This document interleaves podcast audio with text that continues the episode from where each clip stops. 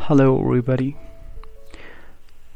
जो आप स्टोरी इस वक्त सुनोगे, इसका नाम है प्यार सरहद पार। सत्रह साल की एज में जो मेरे साथ फ्रेंड्स पढ़ते थे, वो स्कूल का काम ख़त्म करके खेलने जाते थे, पर मुझे खेलना पसंद नहीं था। मैं स्कूल के काम फिनिश करके रोज जहलम के किनारे पर बैठता, वहाँ पर बस मैं, मेरी तन्हाई और जहलम की लहरें होती थी। रोज एक लड़की निकला करती थी वहाँ से। मुझे देखती रहती और चली जाती। रोज़ वो मुझे देखकर मुस्कुराया करती। फिर एक दिन वो जो लड़की थी, कुछ जल्दी ही वहाँ से आई और मेरे पास बैठी। जब मैंने उससे देखा तो ऐसा लगा कि जैसे कोई हूर मेरे पास आई। उसकी खूबसूरत आँखें, उसकी, वाह, क्या स्माइल थी उसकी। ऐसी स्माइल मैंने कभी देखी ही नहीं थी। ऐसा लग रहा था जैसे वक्त थम सा गया। जहलिम की से जो हवा आ रही थी, वो कुछ ज़्यादा ही तेज़ होने लगी। उसने पूछा, आपका नाम क्या है? मैं पहले सुन रह गया कि ये ये सच्ची मुझसे ही बात कर रही फिर मैंने बोला हाँ मेरा नाम जानिद है। वो बोली अच्छा नाम है। मैंने बोला, अब आपका नाम क्या है? उसने बोला, मेरा नाम तबस्सुम है। प्यार से घर में मुझे तब्बू बुलाते हैं। मैंने बोला अच्छा नाम है।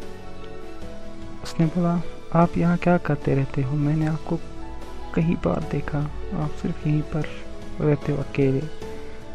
मैंने कहा, यहाँ पर मुझे सुकून मिलता है। उसके बाद वो चली गई। फिर रोज़ मुलाकात होती रही थी। बात ही बात में हम एक दूसरे से इश्क कर बैठे। एक दिन वो परेशान लग रही थी। मैंने बहुत बोला, क्या बात है? पर उसने कुछ नहीं बोला। फिर कहने लगी, ज़िंदगी बहुत मुश्किल है। कभी कुछ भी हो सकता है। मुझे कसम देने लगी कि अगर वो मुझसे कभी बिछड़ गई तो मैं अपनी लाइफ फिर भी अच्छे से गुजारूं। मुझे लगा वो थोड़ी डिस्टर्ब हैं, इसलिए ऐसा बोल रही है। दूसरे दिन से वो मुझे कहीं नहीं दिखी।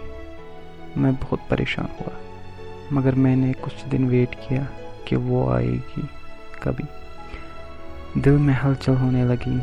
फिर कुछ दिनों बाद मैं अपने एक दोस्त के साथ उसका घर ढूँढने निकला। जब घर ढूंढा तो बहुत मेहनत के बाद बहुत वक्त के बाद उसका घर मिला।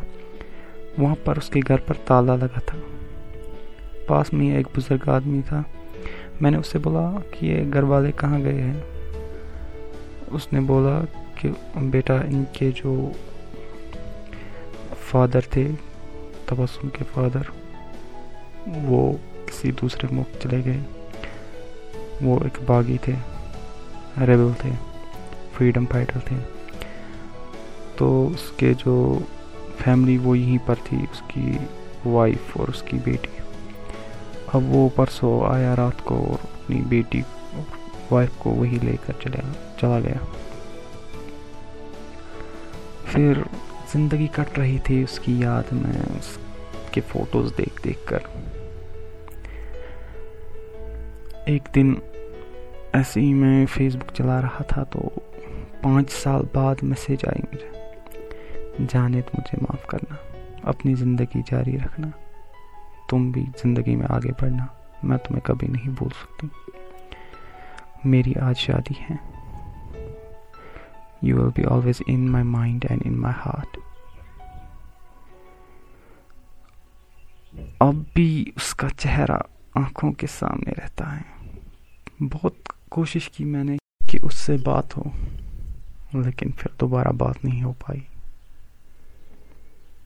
बस